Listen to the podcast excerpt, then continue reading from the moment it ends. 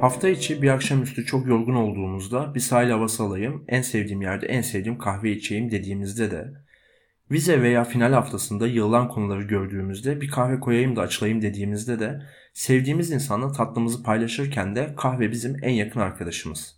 Peki bizi çok iyi tanıyan, her durumda kurtarıcımız olan kahveyi biz ne kadar iyi tanıyoruz? Kahve yıllardır burnumuzun dibinde olsa da keşfi ile yaygınlaşması arasında neredeyse 500 yıl olacak kadar uzun bir süre var. Her şey Etiyopyalı çobanlar tarafından keçilerin yediği bir meyve sayesinde daha dinç ve canlı olduklarını fark etmesiyle başlıyor. Günlerce uyumayan ve sürekli enerjik olan keçileri incelediklerinde daha önce insanların görmedikleri, denemedikleri bir meyveyi tükettiklerini fark ediyorlar ve kendileri de deniyorlar. Tabi kafein etkisiyle onlar da aynı hisleri yaşıyorlar. Hatta bu hikayenin başka bir rivayetinde Şazili isimli bir dervişe danışıyorlar ve o günden bugüne gelen bir kafein bağımlısı bir tarikatın ortaya çıktığı da söylenmekte.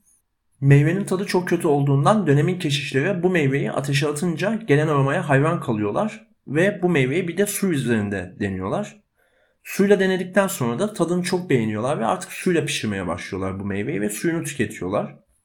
Binli yıllarda özellikle Yemen bölgesinde çok meşhur olan kahve Osmanlı mutfağında 1500 yıllarda kendini göstermeye başlıyor. Yemen valisi Sultan Süleyman'a kahve çekirdeklerini getiriyor ve kısa sürede bu tada hayran kalıyor Süleyman ve sarayda 40 kişilik kahveci başı ekibi kuruyor. Hatta Osmanlı Sarayı'nda kahveci başı o kadar önemli bir rütbe ki buradan sadrazamlar kadar yükselen isimler bile var. Çünkü kahveci başı orada kendisi sır tutabilme özelliğine sahip, devletin biraz daha içindeki konuşmaları duyabilen kişiler olduğunda buraya kadar yükselebiliyorlar. Saraydaki bu hareketlilik İstanbul sokağına da yansıyor. Nargile fokurdatıp zaman geçiren İstanbul ağları kahveyi bir sohbet içeceği olarak görmeye başlıyor ve günümüzdeki kahvehane dediğimiz yerler türemeye başlıyor. İtalya'da da benzer bir durum söz konusu. Venedikliler limanlarda tunçgilleri taşıyan ticari gemilerle geliyorlar. İstanbul'da kahve ürünlerini de satın alıyorlar ve resmi olarak 1630'lu yıllarda Venedik'e ilk kahve inmiş oluyor.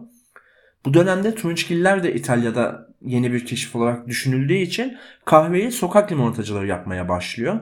Bu yüzden kısa bir sürede olsa kahveyi yapan kişiye limonacı yani limonatacı deniyordu. Fakat kahve, limonata ve diğer tüm içeceklerinde önüne geçiyor. Kendisini pişiren kişiye de kafiere ismini takıyor. Dünyada Türk kahvesi ve filtre kahve türleri dışında neredeyse tamamı espresso ile yapılıyor. Burada aslında İtalyanların bu çekirdeği ne kadar da millileştirdiğinin örneğini görebilirsiniz rahatlıkla. Zaten İtalyanların şöyle bir sözü vardır. La vita inizia dopo il caffè. Yani hayat kahveden sonra başlar diyorlar. Tüm dünya genelinde ticarete en çok yapılan ikinci ürün olarak bilinen kahve belirli bir çizgi üzerinde sadece tropikal bölgelerde yetişmekte İki farklı ana çekirdek ve bunların altında da farklı türden yöresel aromalar bulunuyor. Temelde Arabica ve Robusta olarak ikiye ayrılan kahvede Arabica içim olarak en kuvvetlisi iken Robusta kafein olarak çok daha yüksek ama daha ucuz. Şu anda granül ve toz kahveler Robusta olarak yapılıyor. Yani Robusta üzerinden üretiliyor granül ve toz kahveler. Ama yaygın olarak kaliteli görülen ve içilen çekirdek Arabica. Yöreselde ise kakao ve muz benzeri ürünlerin yanında yetiştirilerek farklı aromalarda elde edilen çekirdekleri görebiliyoruz. Peki biz kahveyi nasıl tüketiyoruz? Türk usulü pişirme yöntemleri sayesinde en sevdiğimiz kahve elbette Türk kahvesi. Her ne kadar tüm dünya bunu bu isimle bilse de aslında bu pişirme yöntemi Yemen'e kadar dayanıyor. Ve Türk kahvesi neredeyse tüm kahve çeşitlerinden farklı olarak telvesiyle yani kahvenin öğütülmüş çekirdekleriyle servis ediliyor. Bu da farklı aromaların tadılmasında iyi bir deneyim oluşturuyor Kavrulma şekline göre Türk kahvesi 50 ile 65 arasında farklı tat ve koku noktasını üzerinde taşıyabiliyor. UNESCO'nun somut olmayan kültürel miras listesinde de zaten iki kahve türü bulunuyor. Bunlardan bir tanesi Türk kahvesi, diğeri ise Arap kahvesi. Her şeye rağmen dünya çapında en önemli kahve türü olup UNESCO listelerine girecek kadar değer verilen Türk ve Arap kahvesi tüketim açısından espressoyu geçemiyor. Çünkü espresso yapılış olarak çok kolay, çok hızlı ve alt dalında onlarca farklı tür kahveyi bulunduruyor. Türk kahvesi konseptli bir mekan açtığınızda sadece Türk kahvesi yapabilirsiniz. Fakat espresso için böyle değil. Özellikle ülkemizde çok fazla türeyen ve birazdan anlatacağım, anlatacağım ikinci ve üçüncü dalga kahve dükkanları sayesinde espresso çok daha yaygın tüketiliyor. Bunun dışında filtre kahve diğer kahvelere göre yapımı daha kolay. Sadece bir kağıt ve bir kaynar su Üzerine de öğütülmüş kahveyle hazırlanabilen çok basit bir kahve. Zaten günümüzde birçok evde, iş yerinde filtre kahve makineleri çaydanlık kadar değer verilen ve eksik edilmeyen bir ürün haline geldi. Su kaynıyor, basınç yükseliyor, kahvenin üstüne dökülüyor, aralardan geçerek potun içine doluyor. Filtre kahvemiz bu şekilde hazırlanıyor. Tabi bu ince öğütülmüş çekirdekler için geçerli. Kalınsa tabii ki de French press kullanılması gerekiyor. Onun dışında Aeropress, sifon da farklı demleme yöntemleri arasında yer alıyor.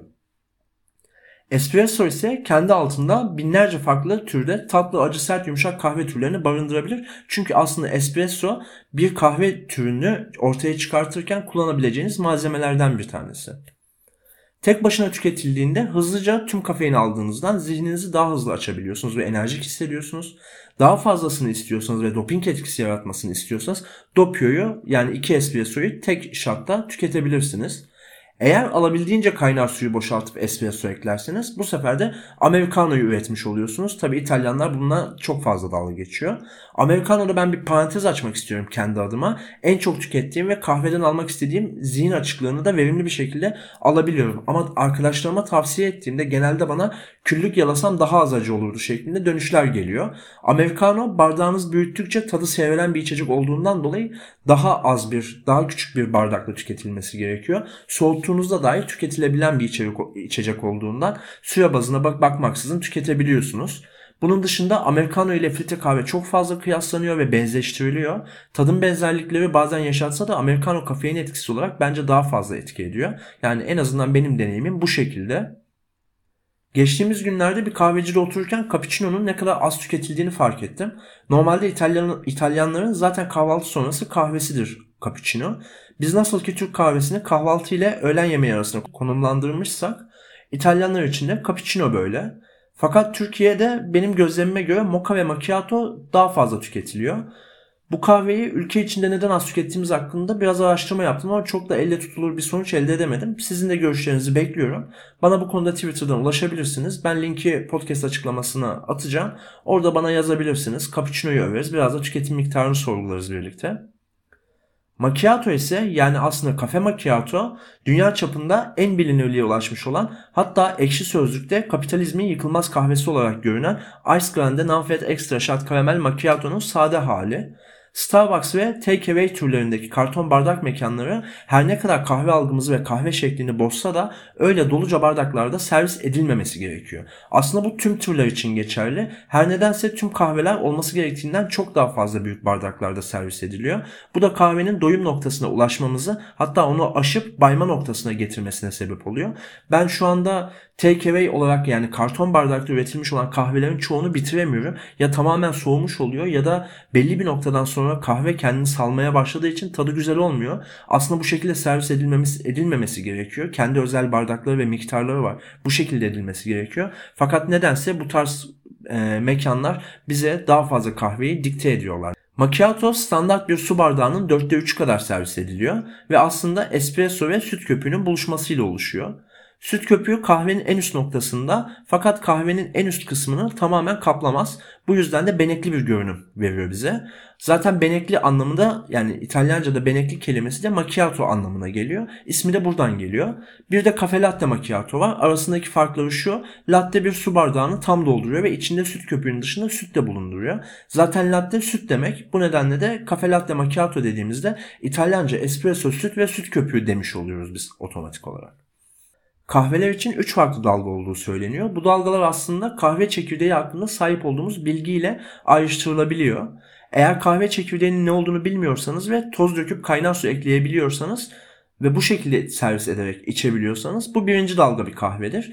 İkinci dalgayı ortaya çıkaran isim ise Starbucks'tır. Starbucks farklı bir deneyim olarak Arabica üzerinde çalışmalar yaptı ve şu an günümüzde kendi ürettiği kahveyi elde etti ve tüm dünyada da yaygınlaştırdı. Espresso'nun önemi de tam olarak burada başlıyor aslında. Üçüncü dalgada ise çekirdeğin türü dışında sertliğini, yetiştirdiği bölgesini, demlenme önerisini hatta çiftçisinin adını bile bilebiliyoruz.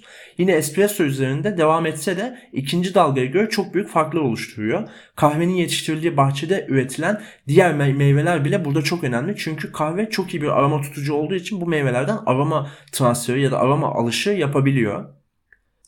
Dördüncü dalgada ise iki farklı konu öne çıkıyor. Henüz dördüncü dalga tam olarak ortaya çıkmadı. Yani şu anda ortada bir dördüncü dalga yok fakat tahminler var. Organik olması, kahvenin tamamen organik olması ya da servis edilen kupada kendi içinde pişebilen bir kahve türü olması bekleniyor. Ama bana sorarsanız organik kahve türünün yükselişi çok fazla olmayacaktır. Çünkü kahve zaten çekirdek yapısı ve kafein molekülü sayesinde çok fazla oynanabilen bir tür değil.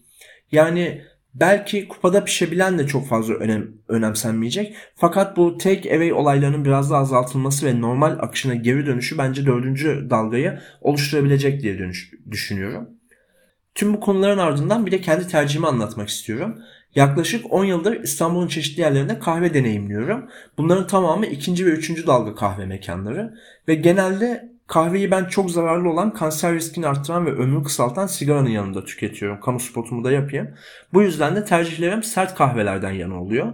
Bu konuda İtalyanların gülerek geçtiği Amerikan kahvesi Americano en yakın arkadaşlarımdan biri. Genelde Starbucks'ta Americano ve filtre kahveyi tercih ediyorum.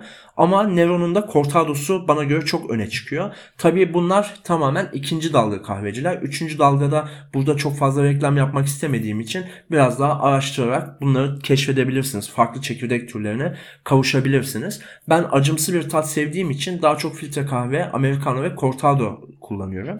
Ama yemeklerden sonra da cappuccino tatlının yanında çok güzel eşlik edebiliyor. Bazen de tatlı tüketmek istemediğim zaman yemekten sonra tatlı yerine macchiato'yu tüketiyorum. Bu sayede tatlı işini de aradan çıkartmış oluyorum. Bazen de hani ufak görüşmeler olur, şeyler olur. Kahveciye oturmak zorunda kaldığınızda ama karnım açsa o zaman da moka'yı tercih ediyorum. Ee, bu sayede karnım da doymuş oluyor aslında. Çünkü kalori bombası bir moka. Ee, çok fazla kalori barındırıyor üstünde. Ve gerçekten içtiğinizde karnınız doyabiliyor. Kendi tercihlerimden sonra podcast'ın sonuna geliyorum artık yavaştan. Az önce bahsetmiştim. UNESCO'nun somut olmayan kültürel miras listesi vardı. Bununla ilgili araştırmalar yapıp size sunmaya çalışacağım. Eğer ki podcast serisi hoşunuza gidiyorsa takip edersiniz Spotify üzerinden. Ayrıca podcast'teki konular hakkında görüşleriniz de e, aşağıda podcast'ın açıklama linkinde hem mail adresimi hem de Twitter adresimi bırakıyorum. Bana oradan ulaşabilirsiniz. Şimdilik görüşmek üzere. Dinlediğiniz için çok teşekkür ediyorum.